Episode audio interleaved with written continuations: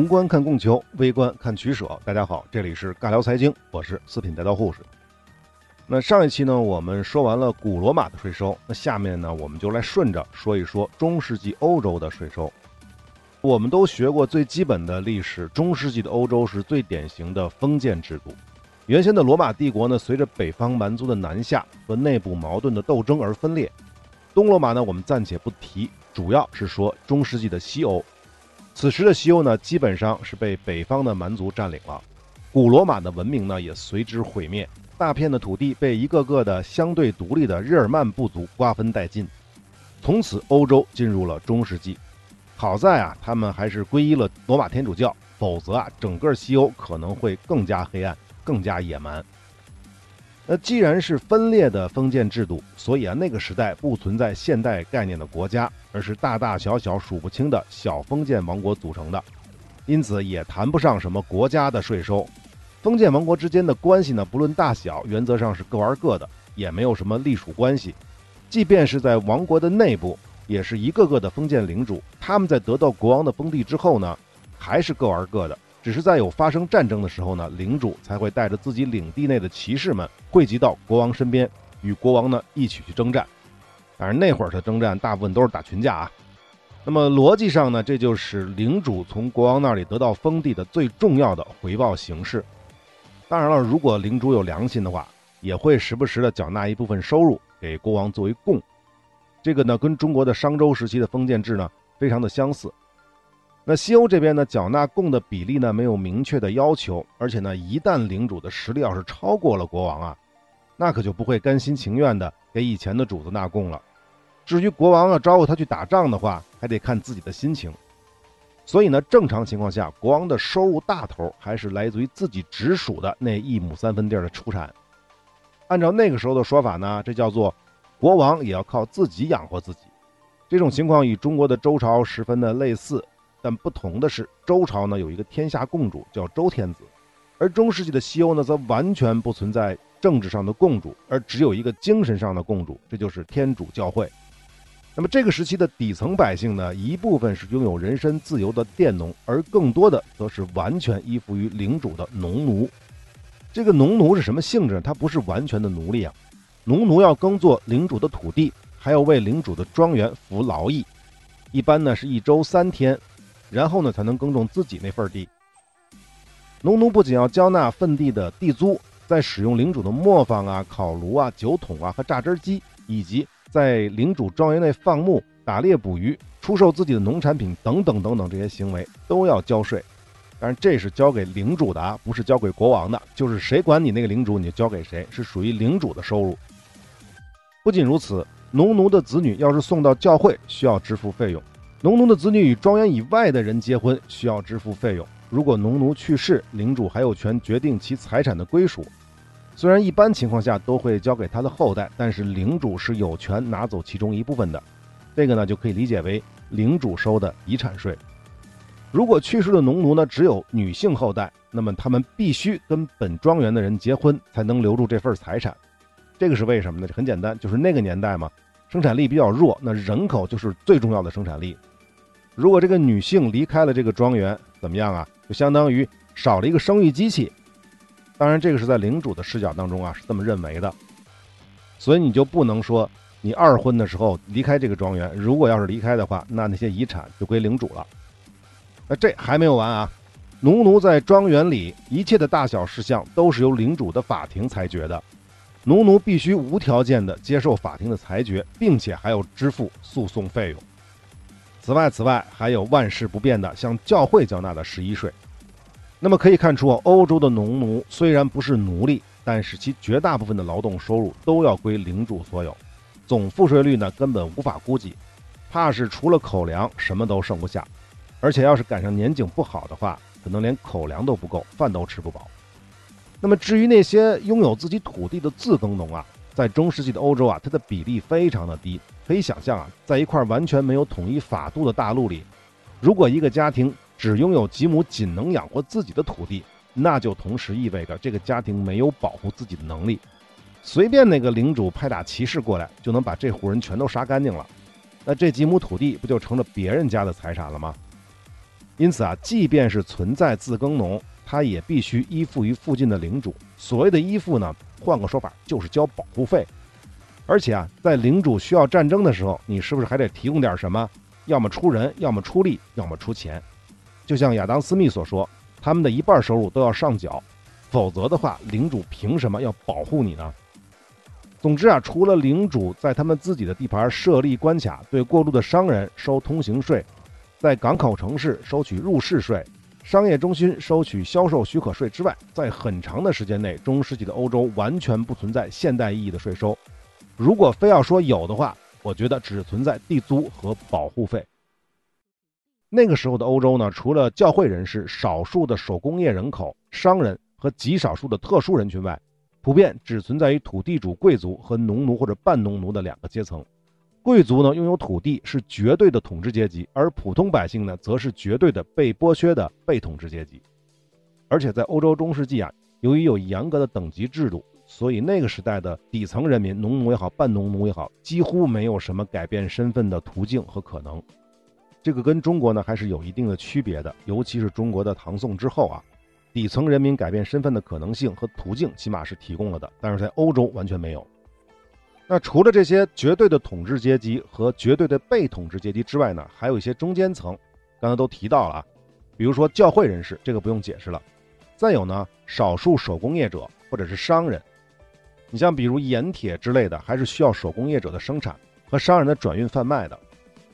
而那些所谓的极少数特殊人群，一般来讲呢，我指的就是骑士。那骑士理论上它也属于贵族，它只不过是底层贵族。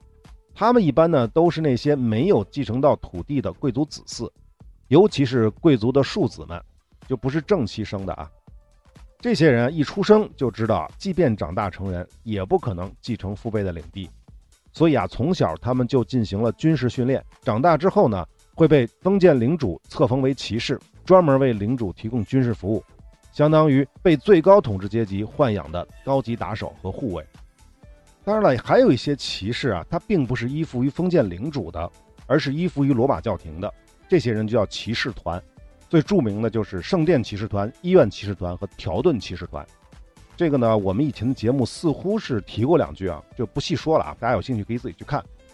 当然了，还有一些骑士是不满足于为领主或者是教廷服务的，这些人呢是想改变身份，翻身做主人的。那怎么办呢？很简单，出去抢。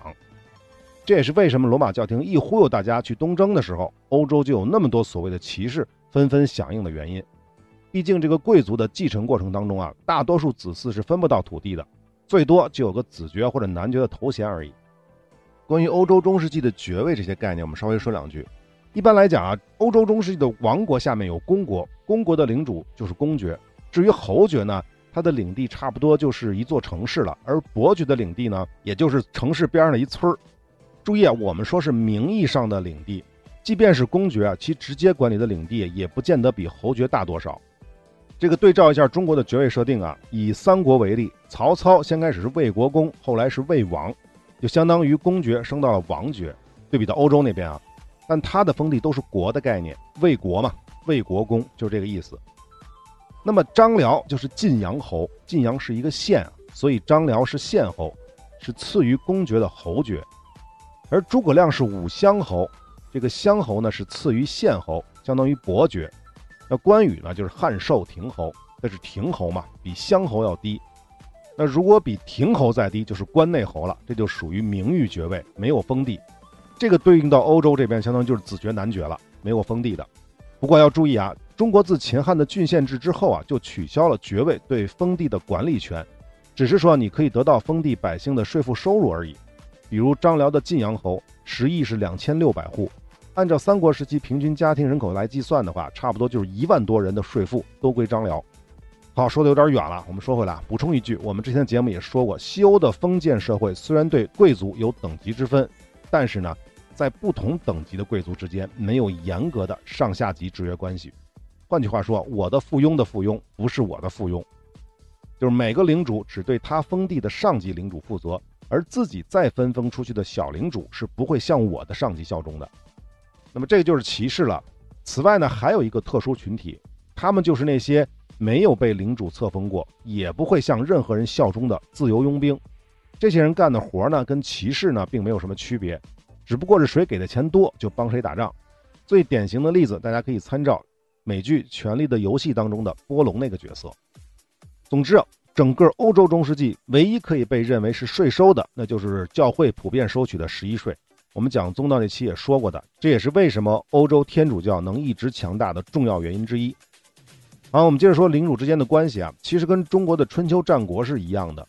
中世纪欧洲的这些大大小小的王国、公国，他们之间并不是和平相处的，相互征伐是常态。某些强者不断的击败周边的弱者，就可以去兼并他们的土地。然后再把这些土地分封给自己的臣属，或者呢通过联姻的方式进行合并，一步一步呢也能建立起比较大的封建王朝。比如公元五世纪到公元九世纪的法兰克王国，这个时间点大概是中国的南北朝到隋唐这个时期啊。法兰克的这个法兰克啊，就是北方日耳曼蛮族当中的一支法兰克人，他们南下到高卢地区建立起来的封建王国。这里特别要说明的是，法兰克王国分封土地的模式叫做采邑制度。这个制度我们在讲南美的时期是说过的。这种采邑制度跟前面说的分封制有一点不同，就是说啊，封臣得到的土地是不能继承的。这样一来啊，国王对小领主的控制力就比以往要强得多。法兰克王国也是因为这个原因，在欧洲显得格外的与众不同。一直到查理曼大帝时期，这个在公元九世纪初，中国唐朝的时候。它的疆域，法兰克王国的疆域覆盖了几乎整个西欧，包括现在的什么法国啊、德国的大部啊、比利时、荷兰啊、瑞士啊、意大利北部等等。而这个查理曼呢，也被天主教会加冕为神圣罗马帝国的皇帝。这查理曼大帝呢，另外一个身份就是红桃 K，扑克里的红桃 K。不过呢，查理曼时期的法兰克王国还不是我们常说的那个既不神圣也不罗马，更不是帝国的那个神圣罗马帝国。那么查理曼死了之后啊，他几个儿子互相看不对眼儿，不服，结果这法兰克王国就分裂了，分裂成西法兰克、东法兰克和中法兰克三个这个王国。西法兰克呢就是法国的前身，而东法兰克呢后来跟北意大利、波西米亚，就是捷克这个地方一起合并，成为了我们现在熟知的那个既不神圣也不罗马，更不是帝国的神圣罗马帝国。而中法兰克王国呢，后来一部分被东西法兰克王国瓜分。而南部地区呢，则成为了后来意大利的一部分。总之啊，法兰克王国曾经足够的强大，建立起比较完善的行政官僚机构，还进行了司法改革。但即便如此，除了一些关键地区的商业税之外呢，国王依旧不能向治下领主土地上的百姓们直接征税，最多就是利用采邑制的分封的这个制度呢，要求领主们严格执行国王的兵役规定，养活和训练足够多的骑士之类的武装力量。以及呢，作战所需的什么武器啊、甲胄啊、马匹啊、粮食、衣物等等等等，到了国王一声令下的时候，能够迅速集结，跟着国王呢一起出去打群架。所以啊，采邑制的这种所谓的控制，它也是比较有限的，而且前提是国王的实力必须足够强大，且一直保持。那这显然是不可能的。因此呢，随着法兰克王国的分裂和衰落，别说征税了。只要下面的领主足够强大，其死后的土地就不是法兰克国王想收回就能收回的了。采邑制度呢，也就跟着没落了。说白了呢，将这些设计出来的制度，啊确实有可能成就一个强大的王国。但是王国延续的最根本还是得靠实力。这种所谓的封建制度呢，不管是不是有采邑的性质在里头，其权力和经济毕竟是分散的，远不能跟同时期高度中央集权的大唐帝国相提并论。另外呢，我们再补充一句啊，中世纪欧洲的这些王国之所以不能收税，还有一个限制因素，这就是教会。据说罗马教会总是宣传古罗马天主教思想家圣奥古斯丁的一句话，这句话这么说的：国王从他的臣民那里骗取钱财，就像小偷一样，是掠夺行为。对于政府来说呢，这不是什么罪恶，但这种行为是不能被原谅的，因为它触犯了公共利益。那么，作为一直在普遍收取十一税的教会，为什么要宣扬国王不能收税？这个原因，大家想一想，是不是不言而喻呢？从另一个方面呢，我们也可以看到，西方世界的双标行为，它是有宗教和思想根基的。好，是不是又扯远了啊？但是我觉得挺有意思的。好，说了这么多，是不是说中世纪的这些欧洲国家就没有征税的可能呢？当然不是。其实啊，国王作为一片领土的名义首领，自然也是这片领土的保护者。如果出现对外战争，在部分领主由于各种原因无法及时驰援国王的情况下，仅靠国王自身的实力肯定是不行的。如果是靠雇佣军的话，自己封地那点收入呢，也可能不够。而且呢，战争失败了的话，是要支付战争赔款的。在这种情况下，也不是国王一家的财力能够支持的。再有啊，比如说国家需要开辟道路啊、修建教堂啊，这些公共开支也是常有的事儿。因此呢，在一些特殊的情况下，国王需要特别收入来弥补自己的财政赤字。这个特别收入打引号的啊。显然呢，这些特别收入只能是从各领主治下那些百姓那里取得。最开始呢，都是以捐献的形式，也就称为协助金。那么既然是捐献，一般都是不定期的，只在需要的时候才会有所要求。但是当欧洲社会发展到十二、十三世纪之后，这种所谓的捐献就越来越多了，就渐渐的从自愿的捐献演变成为征税，而且呢，还有声音专门为这种捐献来证明，比如说，只要在紧急时期过去之后停止向人民征税就是合理的，巴拉巴拉类似的论调。显然，这就是为了缓解来自于教会等方面的社会压力。那么，为什么国王征税或者说要求捐献的情况会越来越普遍呢？这个实际上也很容易理解。欧洲的这些小领主啊，大大小小的一大堆，如果你不征税，而别人总是征税，那么谁能够养活更多的骑士呢？谁能够雇佣更多的自由佣兵呢？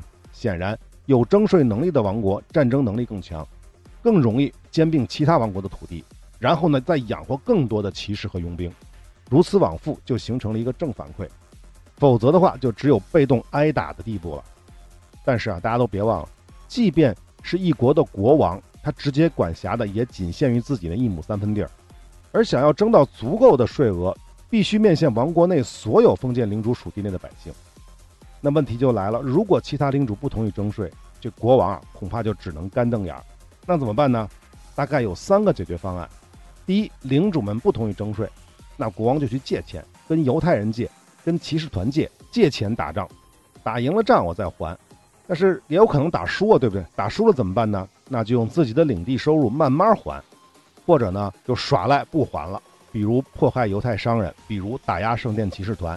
这个我们在以前的节目里是说过的啊。那么多说一句，为什么中国古代历朝几乎没有发行国债的习惯，一直到清末才开始学西方借外债呢？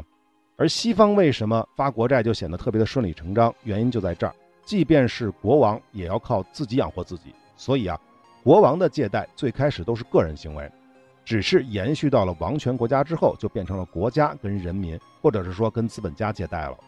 国家跟人民借债就是发国债呗。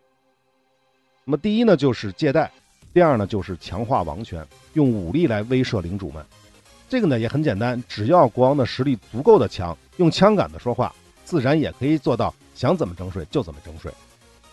比如呢，十一世纪的英格兰，诺曼人征服者威廉登陆了不列颠，击败了昂格鲁萨克逊的贵族，加冕英格兰国王，建立了诺曼王朝。这个诺曼人啊是音译，实际上就是北方的人。那么另外一个翻译就是维京人，就是在北欧那边的蛮族。征服者威廉当上了英格兰国王之后呢，就将获得的大量土地分封给了同族的诺曼贵族。而他自己呢，占有了当时英格兰五分之一的土地。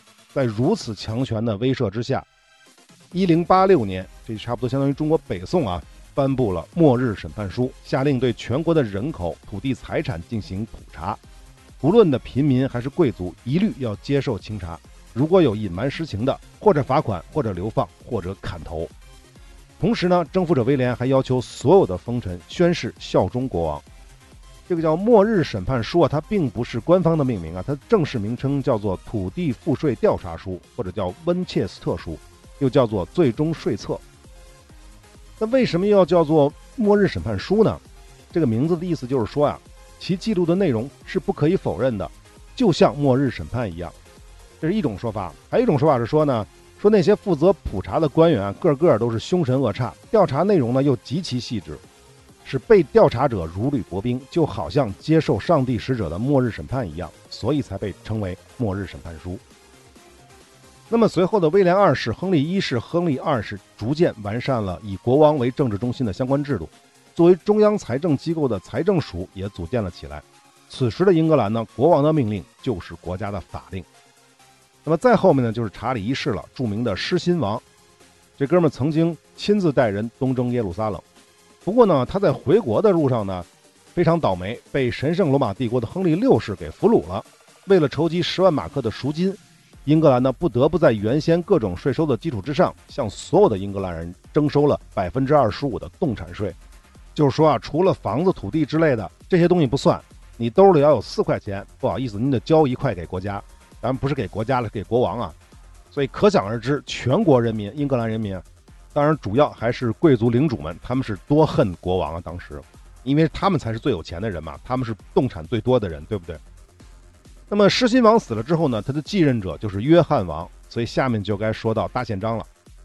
在约翰王时期呢，英格兰与法国连续作战，结果惨遭失败，又跟教皇发生了冲突，最后呢又不得不屈服，向教廷开始交纳年贡。总之啊，这个时候的英王啊，所做的一切都是在无节制的花钱，而没能从战争中获得到什么，因此他只能够通过加税啊、没收领主土地啊、向贵族勒索等等方式来解决他的财政危机，最终是引火上身。